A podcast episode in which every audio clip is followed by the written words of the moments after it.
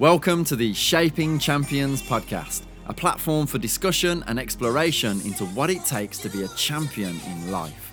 We speak to athletes, entertainers, business people, and everyone in between about their journey and experiences, discovering the key ingredients needed to become successful at whatever it is you do. Please do subscribe to us at wherever you get your podcasts. And don't forget to follow us on Facebook and Instagram at Shaping Champions Podcast. Enjoy the show. Welcome to the Shaping Champions podcast, hosted by myself, Jimmy Davis, where we talk to a variety of professionals across the worlds of sport, business, and entertainment and discuss just what it takes to shape present and future champions. My guest on today's episode is a professional tennis player and someone who has most certainly experienced the highs and lows of professional sport and everything in between. I'm very, very excited to welcome to the podcast Marcus Willis. How you doing, sir? Hi, uh, uh, thanks for having me. I'm doing not too bad. I'm not too bad, thank you. Nice one. And you look like you're you're joining us from somewhere um, other than the UK. So give us a little flavour of where you're at at the moment. Yeah, I'm in uh, I'm in Italy, just on the coast in Italy at San Benedetto del Tronto, it's called. Um, yeah, playing a tournament. I start tomorrow. Uh, it's hot here. It's like 35 degrees today. I'm just hitting at one o'clock. It's uh, it, it took me back. Crikey, yeah. So uh, you're up against it tomorrow, then, not just in the form of the the opponent, but also the weather. So Marcus, I'd be really interested to to hear from you. What does it mean to you to be a champion? To be a champion, um, I mean, to be a champion is to be the best. Is is to yeah, is to be the best. If you asked me when I was a kid, I would have said to win everything. Um, but now I think if you're doing if you're being the best you can be, if you're maximizing your potential, then then in my eyes you're a champion as well. So it's not necessarily winning everything all the time. Um, that that's how I see it now. Yeah, that that word potential. I think that's the key, the key one in, in what you just said. Um, so take us right back to, to the beginning of your journey in tennis, then, Marcus, and you know, let's talk about your potential. How did you get into tennis? How did it all start? Well, uh, my mum played badminton um, just at the local club. I mean, she was very good. Um, and I started playing as well, having badminton lessons. Um, and then my badminton coach started running mini tennis lessons on a Thursday. And I started playing and I picked up really well. I didn't, didn't start playing tennis till I was eight, which is actually quite late for a professional. But um, yeah, I started playing tennis, uh, mini tennis on a Thursday, and I just absolutely loved it. And I'd, I'd, get home from school and play against the wall for like three hours. Mama, mama to call me in for dinner most nights. Um, so I just, I guess, had an obsession with it for whatever reason. Um, but yeah, no, I, I absolutely loved it. And then my parents, every year from from then, they'd take me to Queens on a Thursday, on the Thursday of the tournament I would take a packed lunch and go and watch all the players. Um, and I'd you know go and try and get an autograph off Goran and people like that, and watch Sampras, Henman, and all those guys. Um, and I just, I mean, looking back, you, you don't know what it takes at the time, but I just knew that's what I wanted to do. I wanted to play the big tournaments. I wanted to play at Queens. I wanted to play at Wimbledon. And, and then, and then fr- from there, I guess I guess mm. I, I, played a lot more. I got quite good. I was, you know, one of the top players in the county by the time I was under 12. And then by the time I was 16, I was selected to play for Great Britain and the top three players there. And then by the time I was 18, I was number one in the country and number 14 in the world as a junior. So I think, I mean, it's a bit vague, but I, I just, as I said, I was obsessed and I practiced and you know, a, a, good coach saw me at a local tournament and said to my parents, you know, this kid's got something. I'd like to coach him, and he was sort of the best coach in, uh, well, best coach I, I knew. Um, and I worked with him between the ages of of 11 and 18. Um, and by the time I was 14, I was training 25 hours a week and, you know, missing quite a bit of school and trying to catch up work and, you know, um, getting changed in the car on the on the way to school after training. And it was just, yeah, I don't know how I did it actually. It was pretty full on. But it, it went from, you know, enjoying it as a as an eight year old to, what you know, waking up at before six to eat breakfast to, to go to training mm-hmm. every every day bar Saturday. So, so that obsession that you mentioned, where did that stem from? Was that just a real love for the game, for the sport, or did you? Was there like a desire to compete, a hunger to win? Mm, I've I've always been extremely competitive in, in you know whatever I've done. Like I don't like losing anything, whether it's a game of Scrabble or Monopoly, or I love playing my football. FIFA, I've broken a couple of controllers over the years um, playing that. Um, so you know, I love competing, whatever it is. Even if I'm rubbish, I'll compete at something. Um, I don't know. Um, yeah, that, that's that's who I am, um, and I need to let know when to sort of rein that in sometimes. But uh, but no, I just had this. I don't know. I I I got home from school and I'd be playing against the wall, pretending I'm playing against Pete Sampras in the final Wimbledon, stuff like that. And I'll just go for hours. Um, yeah, the amount of balls I hit against uh, the side of my house must have done my parents insane. But I just, I just absolutely loved it and and loved.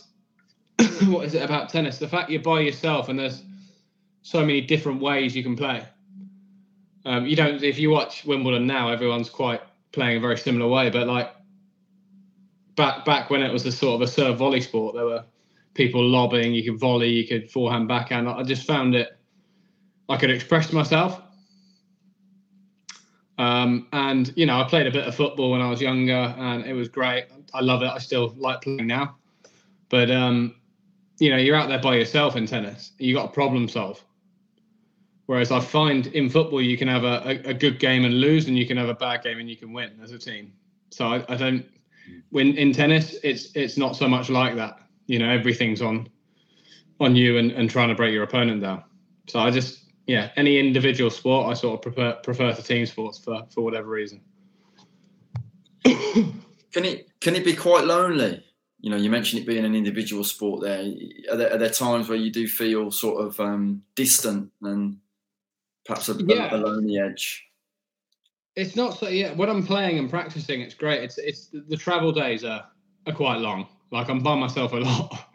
Uh, obviously, I, I, I play doubles now, so I've always got a partner with me. Um, you know, at the tournament, we don't always travel together, and I play with different people. But no, yeah, it does get lonely, um, and it's something I didn't manage very well in my twenties. In my early twenties, I uh, I hated being bored, um, and I found myself in you know in, uh, too many student nights and um, stuff like that between matches, and I just I didn't really know what to do with myself. Like the thought of going into the hotel room and, and sitting there for three hours, just just I couldn't do it. Mm. Whereas now I've got you know a family, a, a, young family, and and whenever I can sleep, I do. It's very different. But but in my twenties, I was like, you know, I, if I'm not going out, I'm going to the cinema or I'm going to dinner. I'm always looking to have banter with someone, or you know, I couldn't really keep still, and I sort of struggled with that over the years. I always got myself in a little little bit of trouble, I suppose. And you know, and that stemmed from sort of 16 years old um, up until about you know 22, 23. Ultimately. And, and understandable, you know, because when you're at that age, you have those things, those temptations, and everyone else is out doing it as well, alongside the things that you've mentioned, the, kind of um, you know struggling to be on your own and be in your own company. So, in that sense, does that mean that there's a level of mental resilience needed, not just on the court but off the court as well? Yeah, I think. Yeah, obviously, I can put it down to me as well, my personality, whatever. But the players that did their best had a team around them, and you'll see the top pros now who are playing at Wimbledon. They've got you know a team around them still. So I think the importance of that is very underrated. And I, from the age of 16, you know, I had coaches, but I didn't have people around me. I didn't have a, a support network, and I think that's where a lot of players, certainly in Britain, they. I see guys now traveling to to tournaments by themselves because there's no other way. You know, you can't afford a coach, but I mean, no player's doing it by themselves. Like I can't think. I can think of probably five guys off, off the top of my head that have gone around playing tournaments or in the top hundred in the world by themselves.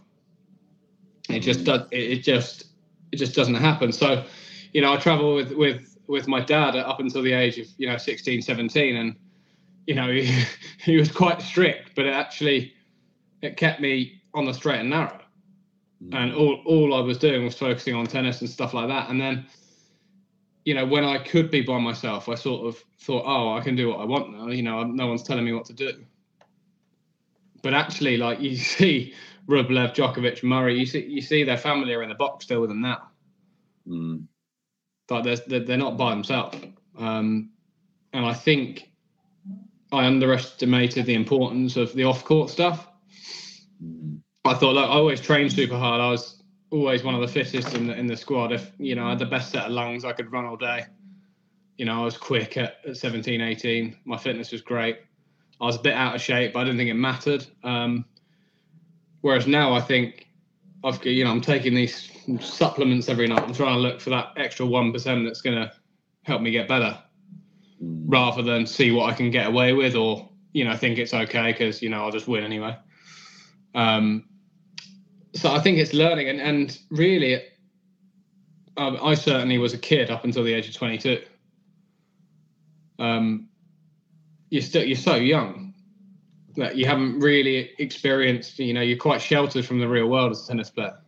So, you know, it's hotels, it's eating, it's it's training, and then you know, you, you and and then when when you're sort of 21 or so and you're by yourself, you start you're looking around a bit and and maybe wanting to fit in or maybe wanting to let your hair down a bit or, or whatever. I don't know what it is. Um, but the, you know that's sort of the route I took. It wasn't like I was flipping on three day benders all the time. Don't get me wrong, but you know I wasn't getting enough, you know, the right sleep. I wasn't eating the right way. Uh, you know, obviously I went on a few nights out, uh, sometimes even before matches, like, and I'd, I'd turn up and, and win a lot of the time, but that's not the point. I was kind of thinking about just winning that match rather than the long term process of being, you know, a champion or the best you can be. Mm. I was just focusing on winning, and I knew I kind of could at, at that level. I was playing at, so you know, I've learned a lot over the years. I've had a lot of time to think about how to get better, but ultimately, it's it's me by myself. Yeah. See, I mean, you mentioned earlier that you reached the top twenty in the junior rankings. Um, clearly, you had an incredible amount of talent. Do, do you think think that you reached a point then where you felt like your talent would just carry you through? Certainly, a little bit because you know I went to the federation when I was 17, 18, and, and some people around you just tell you you're better than you are. Um, there's a lot of rave. I, I, think in the UK, it's not just tennis, like football as well. You, you're told you're brilliant when you're not yet. Whereas you go out to Spain, Argentina, and Italy, it, it's yeah, you've got you've got potential, you've got talent, but there's a long way to go. I kind of thought my first year juniors I'll be top 200 in the world straight away. That was my my thought, um, and obviously I wasn't. but yeah, I, I think I had one really good coach who kept me really grounded, whether I won or lost. Um, but I don't think there's enough of that. Like, there's so much focus on you know, if you win this futures, you'll go to this ranking, and you know, you're number 14 in the world juniors. Also, the junior tour, like you're playing all the Grand Slams, you're being put in a five star hotel on Fifth Avenue at the hmm. US Open. You're kind of being treated like someone who's at the US Open for good. Hmm. Whereas, you know, a year later, I'm I'm on the wrong train in Romania by myself.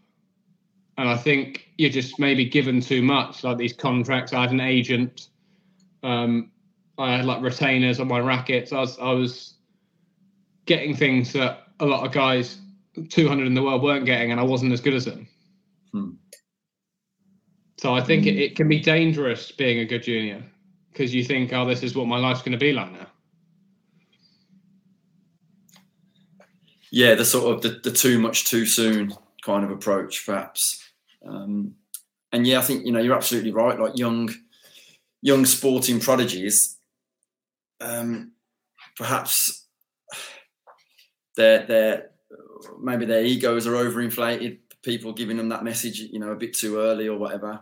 Um, but at that point, there were sort of question marks were were had arisen, hadn't they, about your kind of attitude, or at least this is what I've you know I've read and. Um, yeah, it's it's tough with with it's tough with media and stuff, and you know you don't always get the, the full side of the story. Um, yeah. You know, if you look online, uh, it's made out like I I rocked up to a practice court, a session without my rackets, like I just forgotten them in my room. Um, that's how it sort of was spun, and that wasn't the mm. it wasn't the truth. Like I missed I missed a bus to go and get my accreditation. I was late for that. I was faffing about in my room, but you know it was a bus to go and get our pass for the week, and practice was meant to be next to the hotel.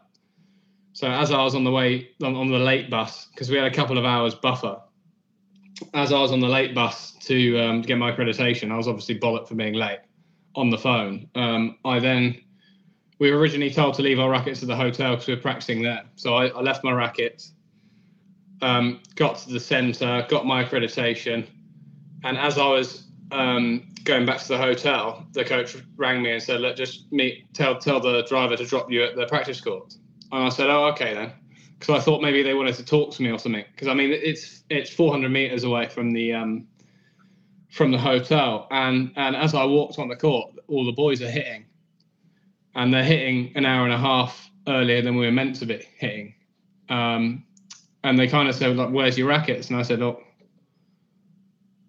Like what, what's happened to the practice session? Like, have you moved it forward? And they were like, "Yeah, well, why didn't why did you miss the bus?"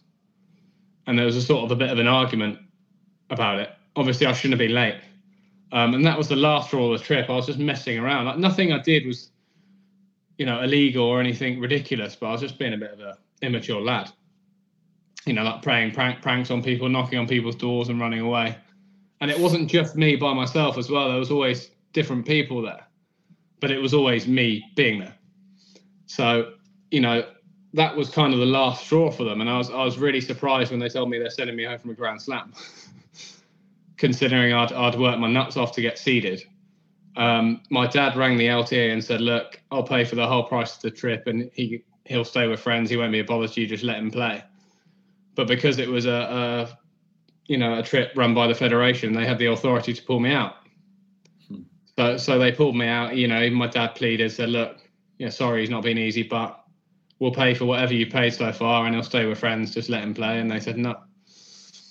And then, you know, two weeks later, I've got the presser ringing me up and knocking on my door, and it's like it's all a bit confusing because, yeah, I was immature, yeah, I was a bit of a pain, but I didn't feel like I did anything to deserve being sent home and not playing a, a Grand Slam.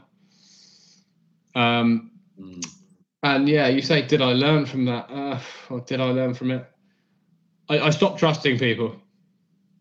Mm. I stopped trusting people. Um, I realised, you know, people, the federation didn't have my back so much. Um, certain individuals who, you know, act like your best mate. But this is life. This is this is what happens, not just in tennis. You think you see people who act nice to you and not nice behind your back, and that was a tough, tough lesson for a 17-year-old lad. Um, so yeah, no, it was it was heartbreaking at the time. Don't get me wrong. I was I worked really hard to get you know top fifteen in the world. I was seeded. I was about to play you know the next day, and they pulled me out the day before. So um, so yeah, I think that that that knocked me a little bit. That knocked me, yeah, certainly a little bit. Um, but yeah, the, learned a valuable lesson, I suppose.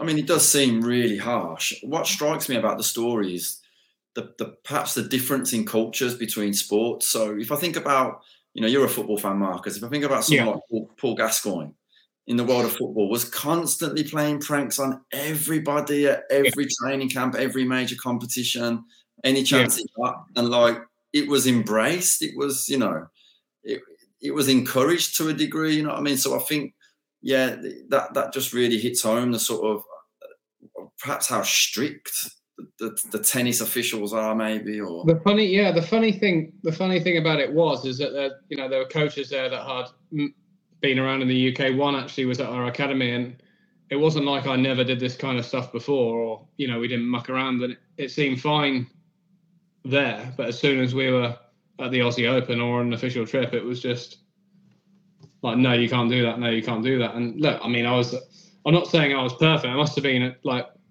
yeah, I was. I must have been tough to, to look after. But I wasn't going out drinking. I wasn't going missing. Um, I trained hard on court. I, you know, the results were good. I like, I wanted to be there. It wasn't like, you know, I was lax or, you know, I wasn't off smoking around the corner or anything like that. I was just being a bit of a dick. Yeah. And, and, and probably, yeah, it's, it was probably a bit relentless, but as I said, we're 17 year old lads and I was probably, I was, I was excited to be in Australia as well. it's a lot of, it's a lot of emotions going on. Um, but yeah, I'd, I'd, like to say I matured straight away, but I didn't. I still I still like a joke around now every now and again, but it's just it's just very different. It's just I don't I don't know. I think you put a group of lads together, seventeen year old lads together, and there's going to be a couple that are, are louder or more annoying than the other ones, I suppose. Mm. And that was me. that was so me. I wasn't very good at, at not getting caught as well. Like there, there's some lads on that trip who are doing exactly the same as me who didn't get told off once. Mm. Um, so yeah. So I wasn't, so very, was I wasn't very subtle with it. Let's put it that way. yeah. What was that feeling like on the plane on the way back home? How did you feel? It was uh, it was so surreal. Like I, don't know if I was trying to blot it out of my mind or not accept it, but um, I remember I yeah I flew by myself as well. As a I was 17 and I yeah flew home by myself um, via Hong Kong. And I remember my girlfriend at the time said, uh, like, whatever you do, don't look online. and I'm like, what? so obviously the first thing I do is go and look online. And it's all over the press already, like 12 hours after me leaving. Um, saying I, I, forgot my rackets. I walked onto court about my rackets and I was like, okay. um, it was all a bit surreal. Like even when I talk about it now, I can't. Yeah, it's one of those things. Um, but no, I, I, didn't really. It didn't really hit home until I sort of landed and saw the carnage it was with sort of the media kind of harassing my family and myself with phone calls and knocks on the door. It was pretty brutal. Um, over over forgetting a tennis bag, supposedly. And so, and so, what happens next? You know, did your relationship with the LTA deteriorate, and and what was the sort of what were the preceding years like? Well, no, I mean, they kind of had a word with me about my conduct, and I kind of accepted it. I, I kind of wish I didn't accept it, um, but I was, you know, funded at the time, hence why they could pull me out. Um, and you know, I, I had meetings and stuff. And, and I remember when I got back, my local academy said, look, you can't come here and train for two weeks because we need to be seen doing the same thing that the LTA have done. I was thinking like, like what is this? So I went and trained um, John Morris, who, who's a, an agent now, but he was a, a, coach at the time. He said, you can come and train with me in, in Essex. So I went off to Essex for two weeks and trained. Um, but yeah, it was a really tricky time. And I sort of met with the LTA and sort of said, you know, wrote down a few things that I'd you know, abide by attitude wise. Um, and uh, and it was fine. It was fine. I then went and won the Canadian Open that summer. But I mean, after my dad then started traveling with me again by myself, I missed the South America tour with the LTA as well. I wasn't allowed to go on that, so I went to you know Luxembourg around Europe with my dad, who was you know understandably quite annoyed. I don't know if he was, you know, he said he was annoyed at me, but I'm sure he was frustrated at them as well but he wouldn't tell me that. Um, and I did I did really well. I mean, I felt under a lot of pressure. Um, but yeah, I, I, played really well. Won, won the Canadian Open, and as a result of that, got invited on the Davis Cup squad. Um, and you know that September, I was training with Andy Murray and, and had a GB tracksuit on. Um, it wasn't until you know that January where where the LTA sort of called me to one side and said, "Look, we're not renewing your contract. We don't think you're serious enough.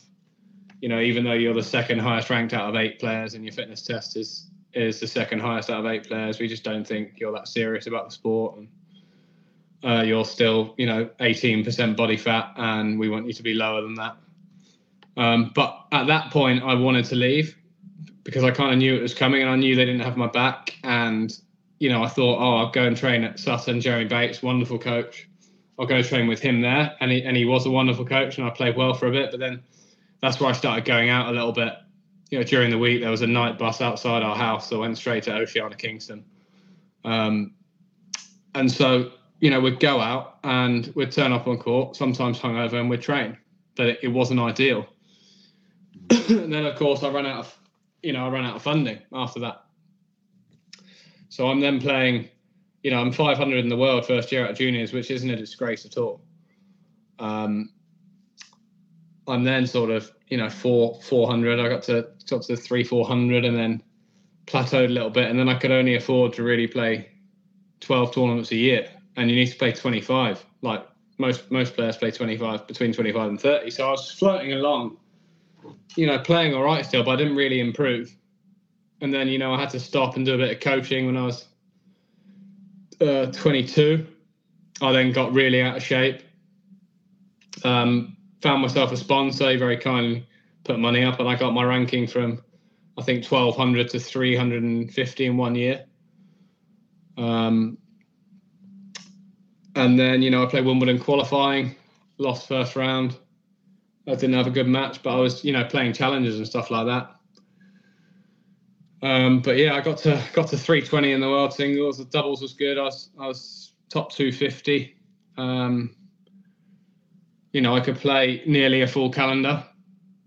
So I was kind of I was kind of nearly there, but it was frustrating. I mean, yeah, had I had an unlimited amount of money or funding, you know, if if if, um, I feel I would have done you know, significantly better. But that's my journey. And then obviously, uh, obviously, I was about to stop. I got injured in the January, and then 2016 happened. So that was quite nice.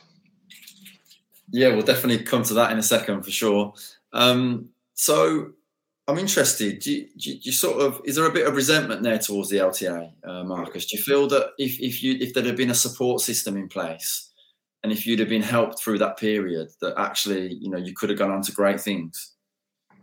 It's, it's very easy to criticize the lta um, especially from my point of view i didn't have a positive experience um, like you tra- the training was really good the coaching was really good um, but there were four players to a coach and the coach i did really well with they wouldn't let me have him full time because he coached another group of players and the coach we were given wanted me to play a style that didn't really work. He was a very good coach, but just not for me. And when I sort of highlighted this after a few weeks, it, it you know, um, they kind of told the coach I didn't want to work with him, but then, you know, made me still work with him. So the relationship wasn't good.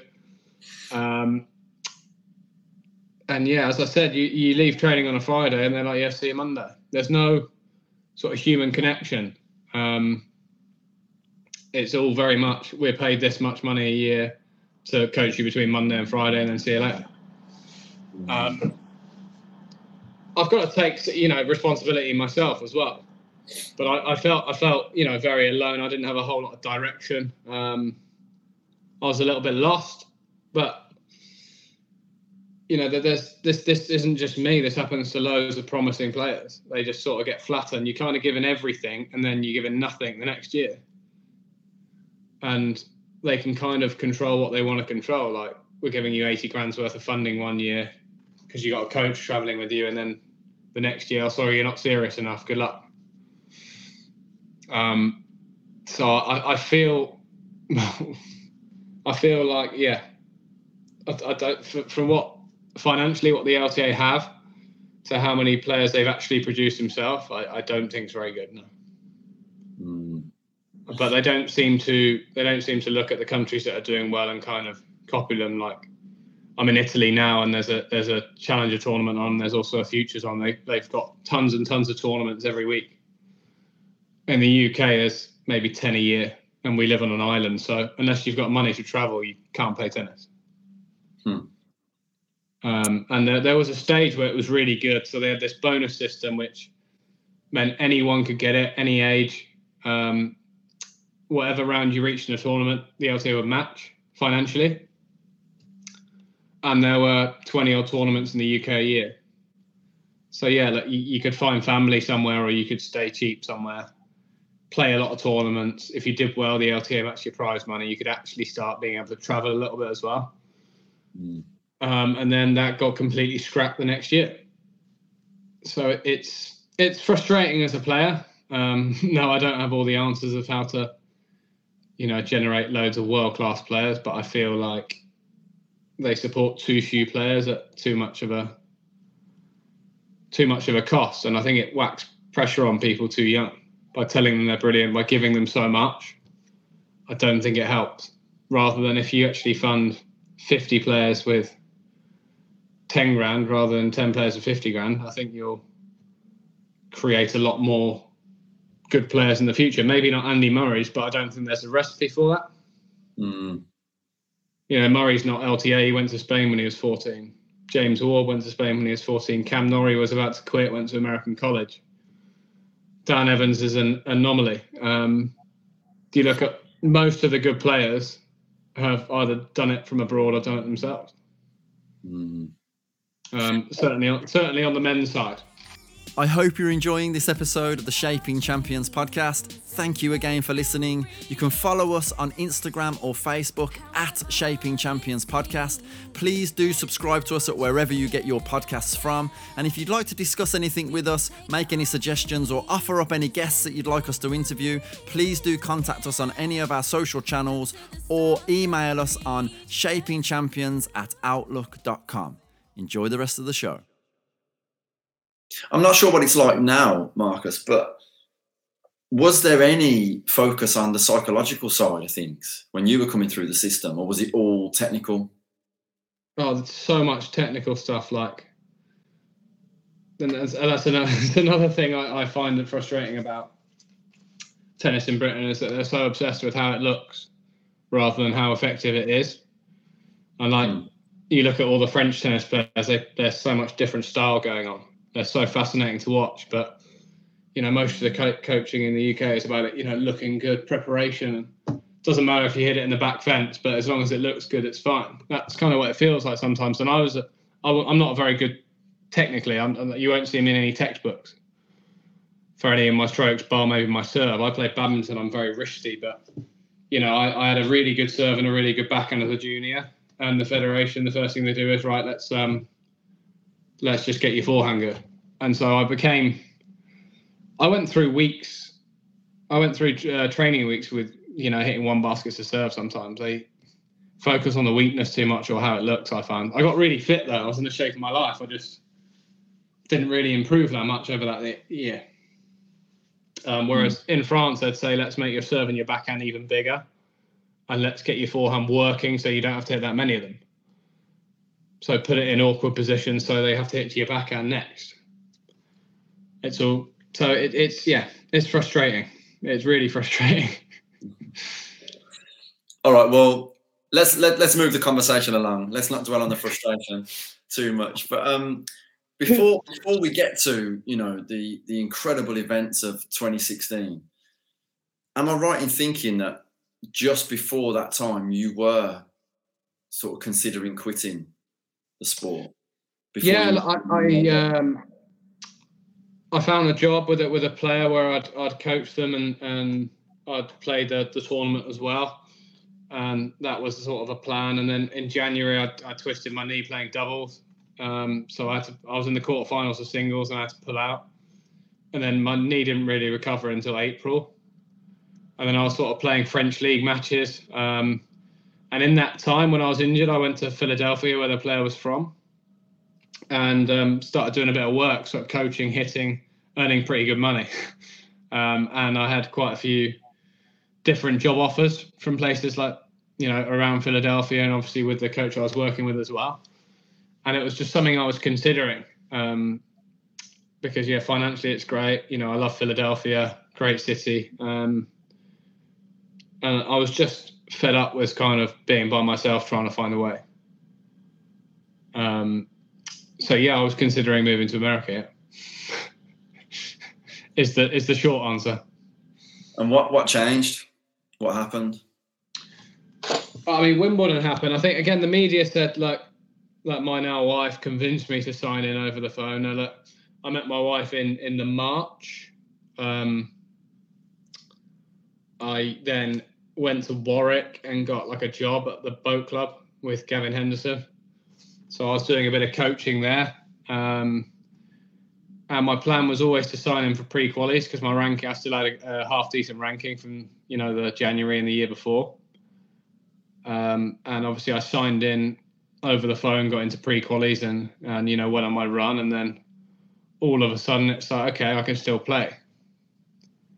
Um, maybe you know I've got a girlfriend now.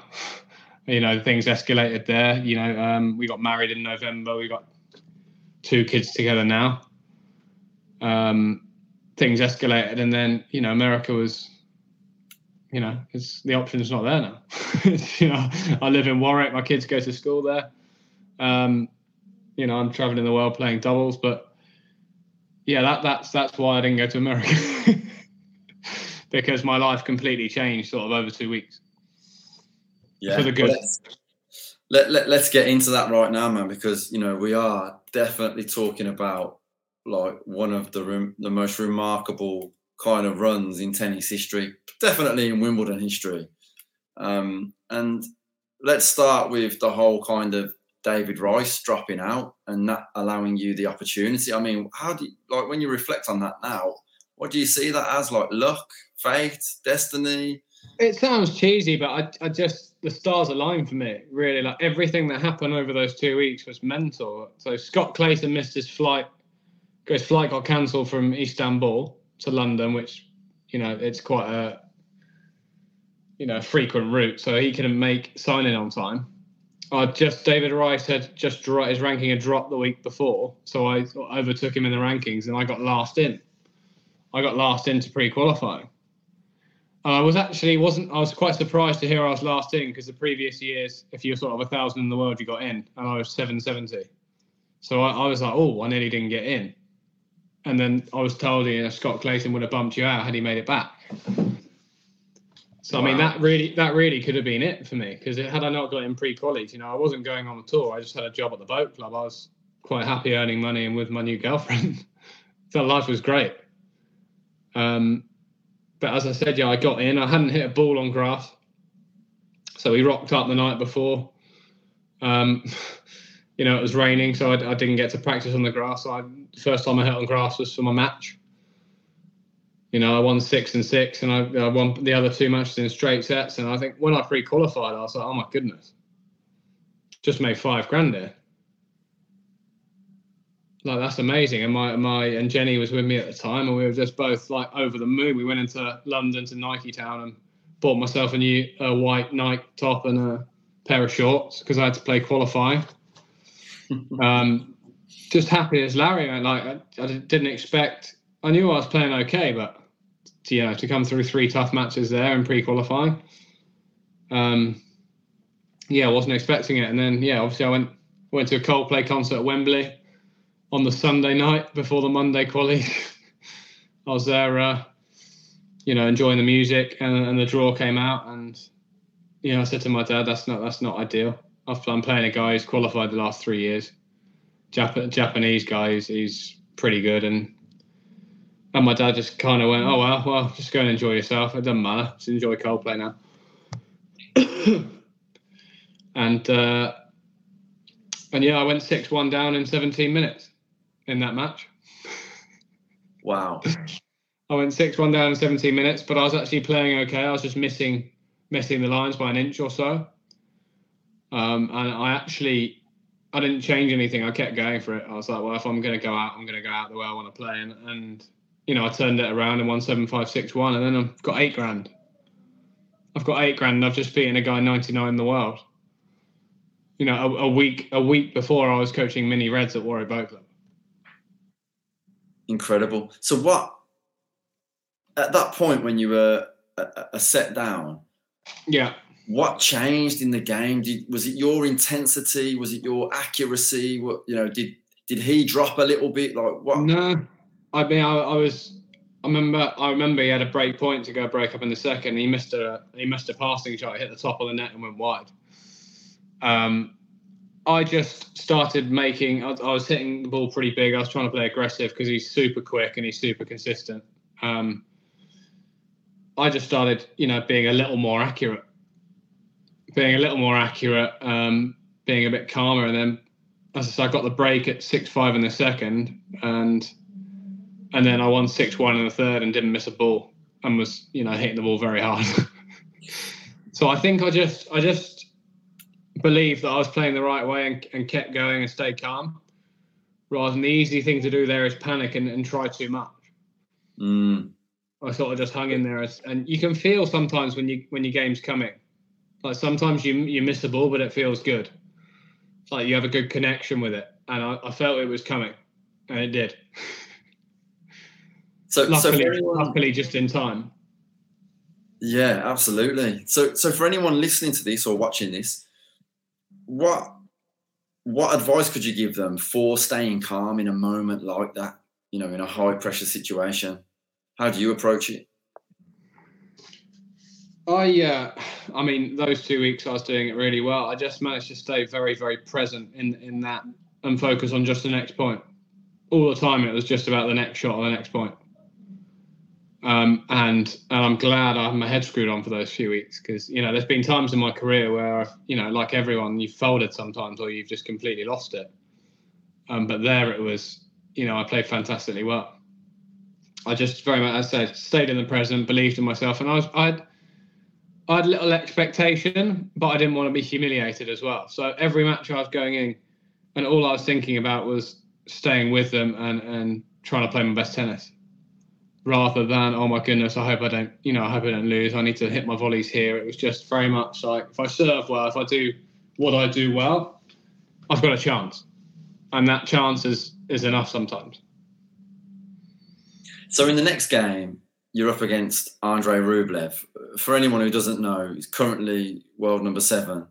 Um, was playing Djokovic today. Actually, we're recording this during Wimbledon this year, um, and so you know that is. Am I right in thinking you won that game straight sets? Yeah, uh, five and seven, five, six, four. Yeah. And, yeah, he was, and was he was he was good. Like I'd seen him on TV. He did well in an ATP that year. Um, I knew he was young. He must have been 19 at the time, 18, 19. Um, he he hit the ball incredibly hard, but you know he stood very far back to return, and for a serve volley, that's great. And he you know, he, he was very one dimensional at that time. So once I actually got used to the pace of his ball, you know, I won five and four, but I had quite a few other break points in, in the match where where I thought I could have won easier. He was getting, getting more and more wound up because I didn't want to trade with him. I was using slice a lot, bringing him to the net, you know, lobbing, playing quite crafty tennis. And obviously he's young and not played many people like myself. So, you know, tactically I played that match well, but it was quite comfortable actually. Mm. But yeah, then, he hit the ball. He hit the ball hard. I remember saying to my friend after the first game, like, "This is this is ridiculous." But you do you do get used to it. You, you get used to it after a few games. I don't think I would now, though. so, is there a, a level of sort of you know adaptability that's needed as a tennis player? You really need to adapt to your opponent, the conditions, other yeah, factors. massively. And a lot of players don't. A lot of players don't have that. They just go and play their game and try and execute as well as they can. Um, I've I've always not played with a huge amount of. I've never really tried to whack anyone off the court. I always try and surf well and you know maneuver the ball around and, and make their life hell. Um, but yeah, if you you watch Djokovic, all the top players will find a way to win even if they're not playing well, and that that's something I've been quite good at over the years at my level. Is is remaining competitive. Mm. Um, but yeah, yeah, with Rublev, I knew very quickly I'm not going to try and trade blow for blow here. I won't be on there very long if I try and do that. So, you know, everything kind of kind of went well. It was, uh, as I said, those three weeks kind of aligned, and and you know, it was a good, clean match. Um, not too much drama, and you know, there I was in the last round qualifying with 16 grand in my pocket yeah, it's uh, it's, it's getting better and better as you progress, isn't it? Absolutely, and you know, in, in more ways than one. And then, so you're up against Medvedev. again, another you know world class player. I mean, he's he's he's known for his sort of encore antics, isn't he, and being a little bit, um, you know, the expletives come out and all that kind of behaviour. I mean, did you did you use that to your advantage? I mean, you lost a set in that match, didn't you, as well? And how did that sort of play out? Yeah, I knew he'd. Uh, I knew he had a bit of a short temper because I'd, I'd, you know, googled him a little bit and seen he got defaulted from a match in America and he loses his rag. Um, I didn't know a whole lot about him. He was only 220 in the world at the time, but he won his first two rounds six three, six one, and six one, six two, or something. So I was like, well, he's obviously playing well. And then yeah, that that game I went five one down as well. Um, got it back to five three. Had break points, but kind of I felt like the better I played, the better he played. He, he's obviously very big, quite long, and you you feel like you've got the ball past him, and then he comes out with these ridiculous angles. Uh, he had a he had a missile of a serve, and I just I remember being five one down, thinking I, I don't know what I'm going to do to turn this around. He's playing unbelievable. Hmm. And then he just he lowered his level a bit, and I made a few more balls, and and you know won the second set seven five, and then by then I felt like I was on top of him.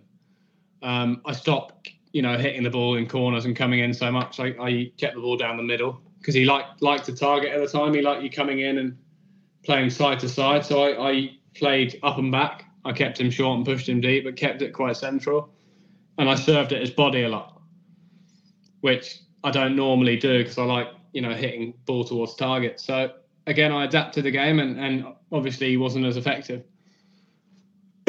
but I mean, I played I played very very well. Played very very good tennis. Um, mm.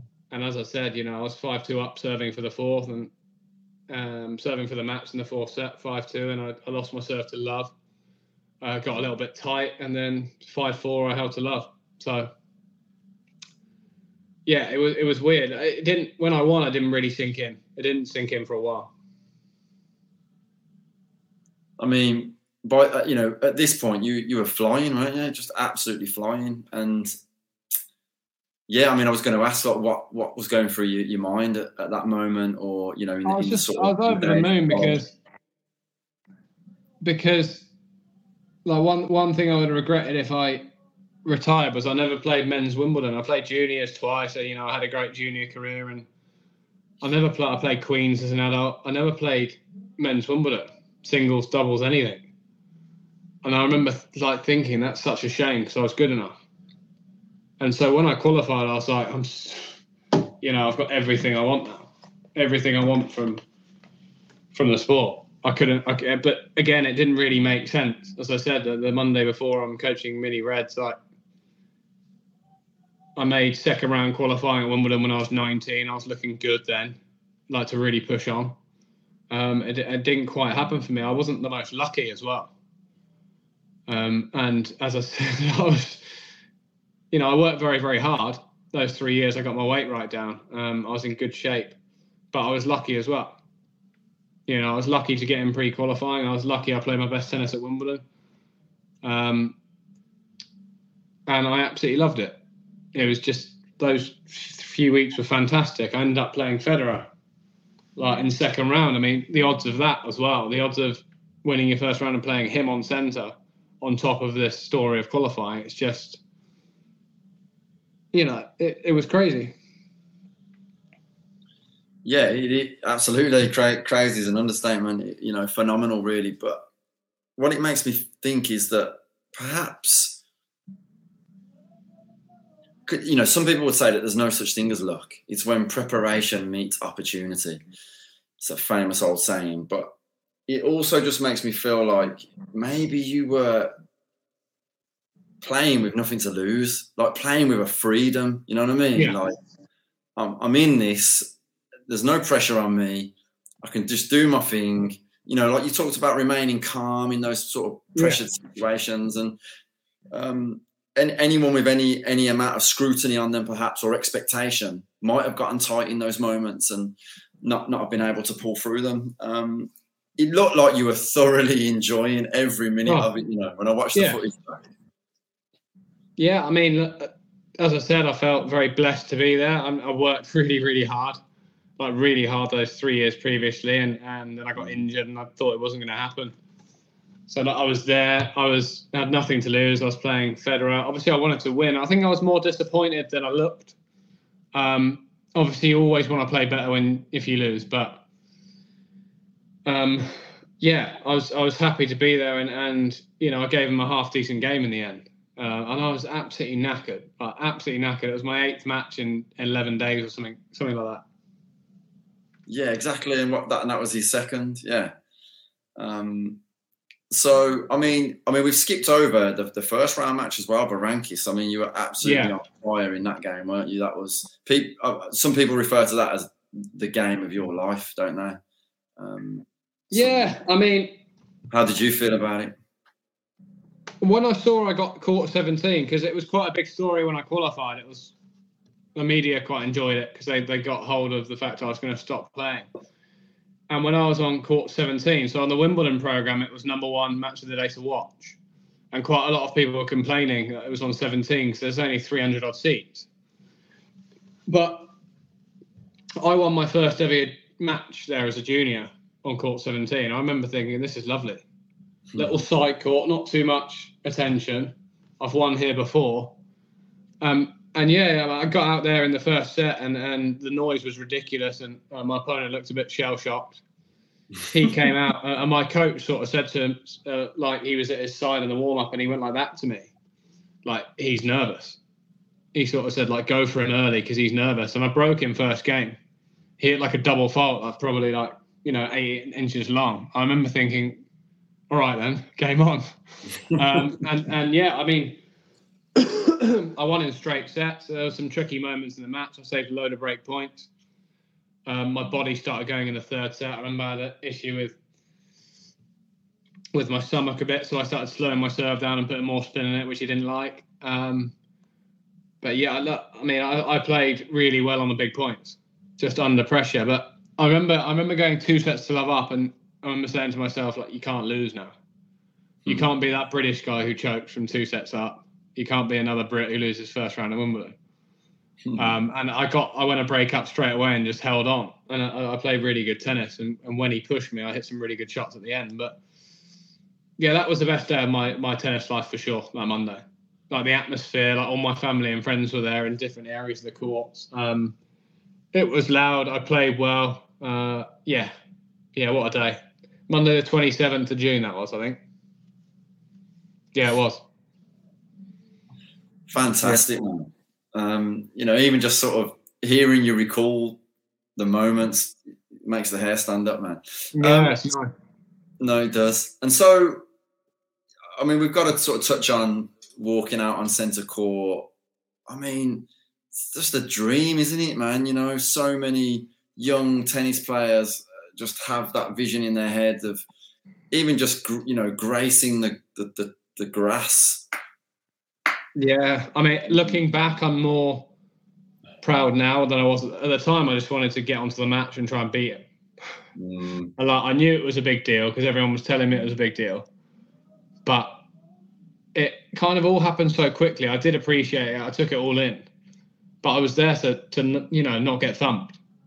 And I was very, you know, after I lost the first hit six love, I thought, right, okay, I wasn't playing that bad. I just didn't get over the line on the games. I was thinking, right, I can't enjoy all this. I can't worry about all this. I've got to try and beat this guy, and he's quite he's quite hard to beat.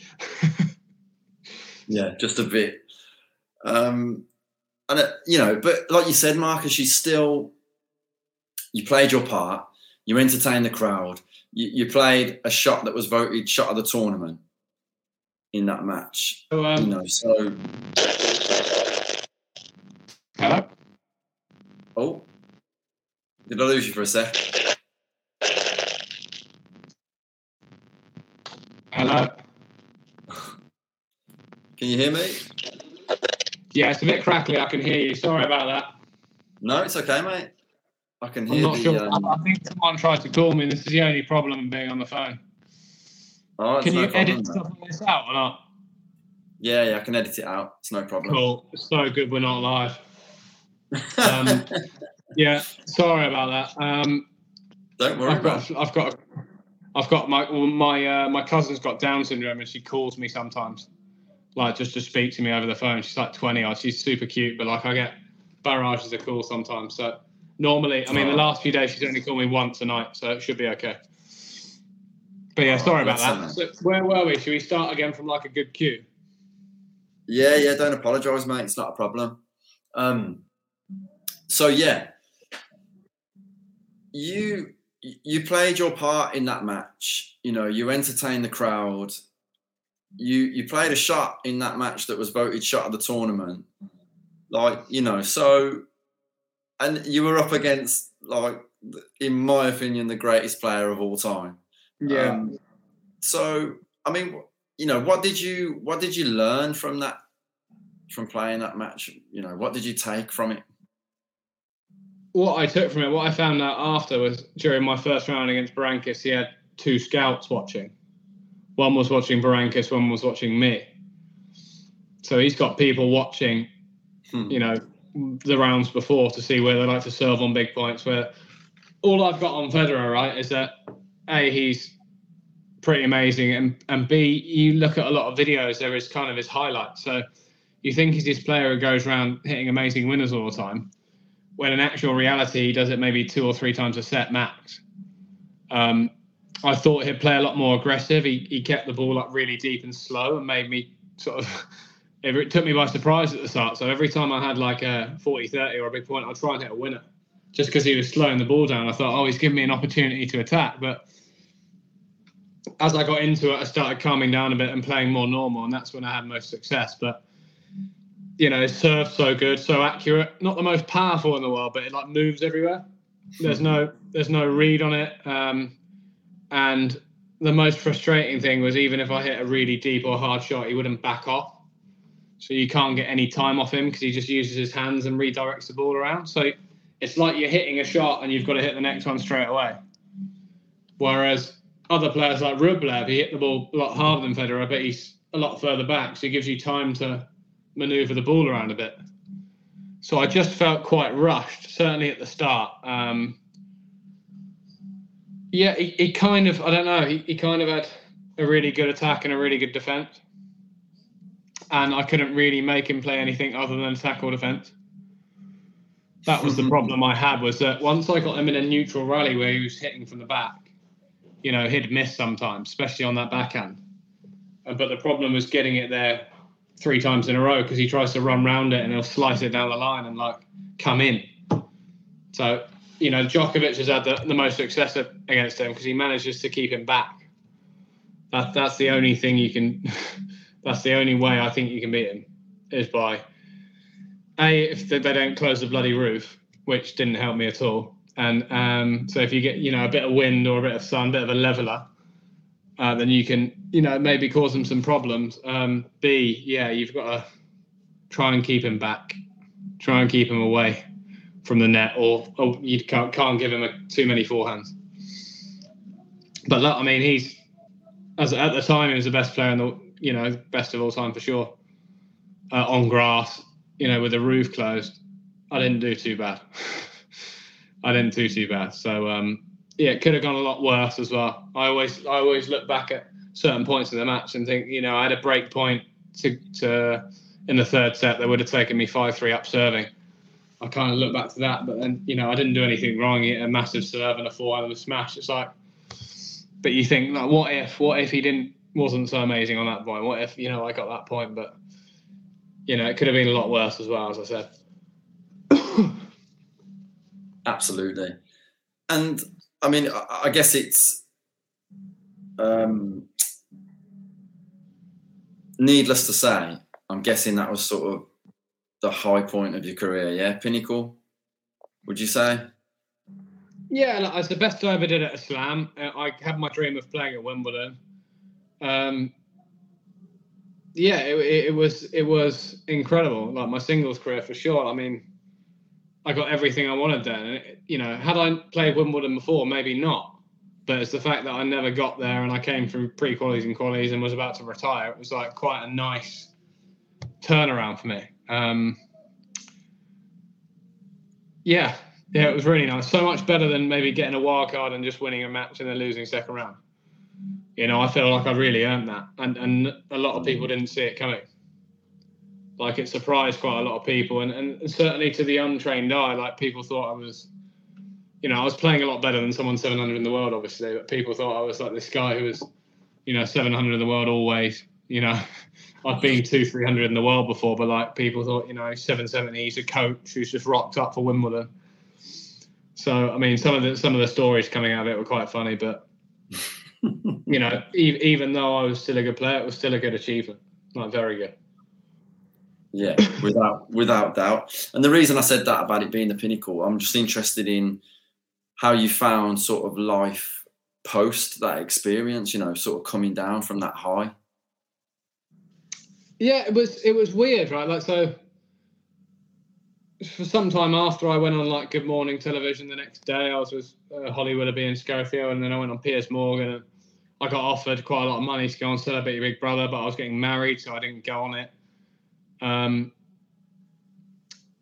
it's all like looking back, it's all artificial though. It's it's all, you know, people aren't bad people, but people are interested in you because they want to make a bit of money off you, or you know, want you for something that helps them. Um, and it's very easy to get wrapped up in it all, but you know, I didn't go on Celebrity Big Brother because I knew what life would be like. It's just, it's not something I wanted to do, and, and for some people it'd be great. Um, but for me, no, I wanted to actually, after all that, I wanted to just go home and shut the door and, and chill out for a little bit and try and take it all in and just rest because it was it was it's tiring. Mm. Like all the media, all the all the stuff, it's it's good and financially it's great and but but yeah, it's not it's not something I'd want to do forever. Like, it's exhausting.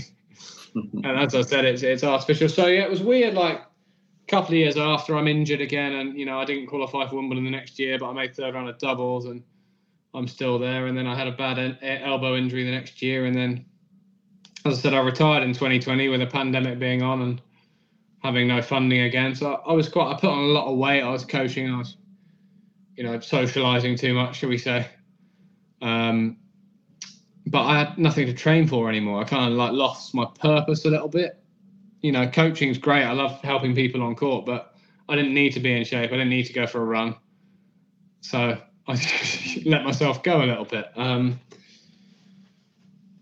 which is, I, I suppose, yeah, I think quite a lot of uh, athletes do it, don't they? It's not, I'm not the only one to put on a bit of timber.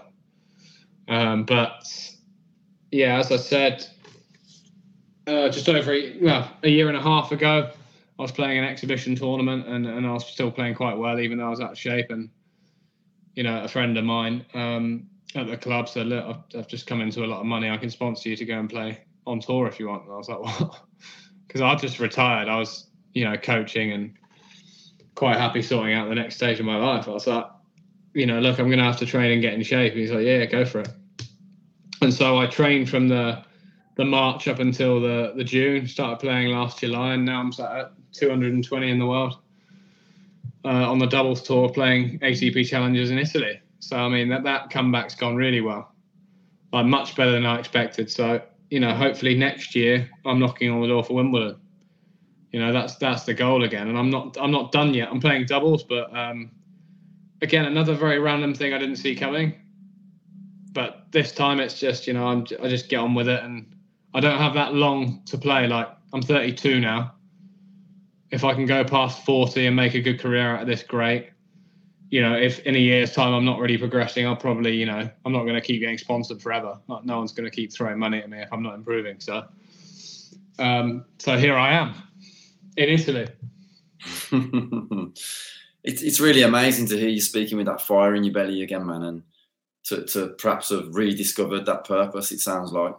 Um, listen, Marcus, you you've got a, a, doubles match tomorrow, so you know I don't want to keep you up any longer than we need to. Uh, you need your rest.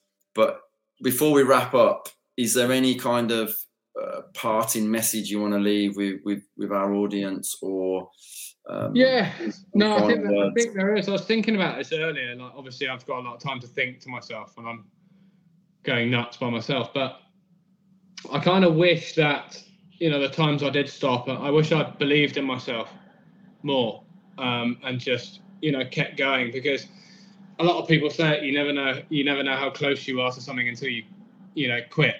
Um, there's there's loads of people who say that, but it's so true. And I think had you know in whatever you do, have a support network of people that care about you. It doesn't have to be the best coach in the world, but people that care about you, that will support you. I think that's more important than any super coach in the world. So that that's what I didn't have, and that's what I've learned is really important. Even now, I've got, you know, I'm, I'm, my network's big. I'm, you know, speaking to a lot of different people about how, how I'm trying to be better, and I keep my friends and family close as well. Um, but I just, yeah, I just say, look, try, you know, believe in yourself even when you think no one else does. I think that's the most important thing because, you know, we, we just missed out on a Wimbledon wildcard this year, and it's very easy to go, oh, people don't believe in me, blah, blah, blah. Hmm. Um, but actually, I've sort of turned it around and gone, well, it's amazing that I'm even in the question for a Wimbledon wildcard this year, considering I didn't play until August last year. So little things like that that would have knocked me before because you know someone else didn't appreciate how well I'd done. Um, it's just yeah, just try and keep believing in yourself and keep trying to improve yourself each day and try and ignore all the outside nonsense. That that's what I do now, and I, I feel mentally I'm in the best place I've ever been. And whether I get where I want to get or not, I can have no regrets moving forward. That's it. That's what that's what I don't want is regret because I've I already had a few of them through you know stuff I did in my career. So it's a great way to finish the conversation, man. Thanks ever so much for your time, Marcus. Really appreciate it, and uh, and good luck with the the tournament that you're currently playing in. Thank you very much. Take Thanks for having me. Take care. We can take our dreams and make them real, yeah. Look to the stars and reach, cause you can do what you feel.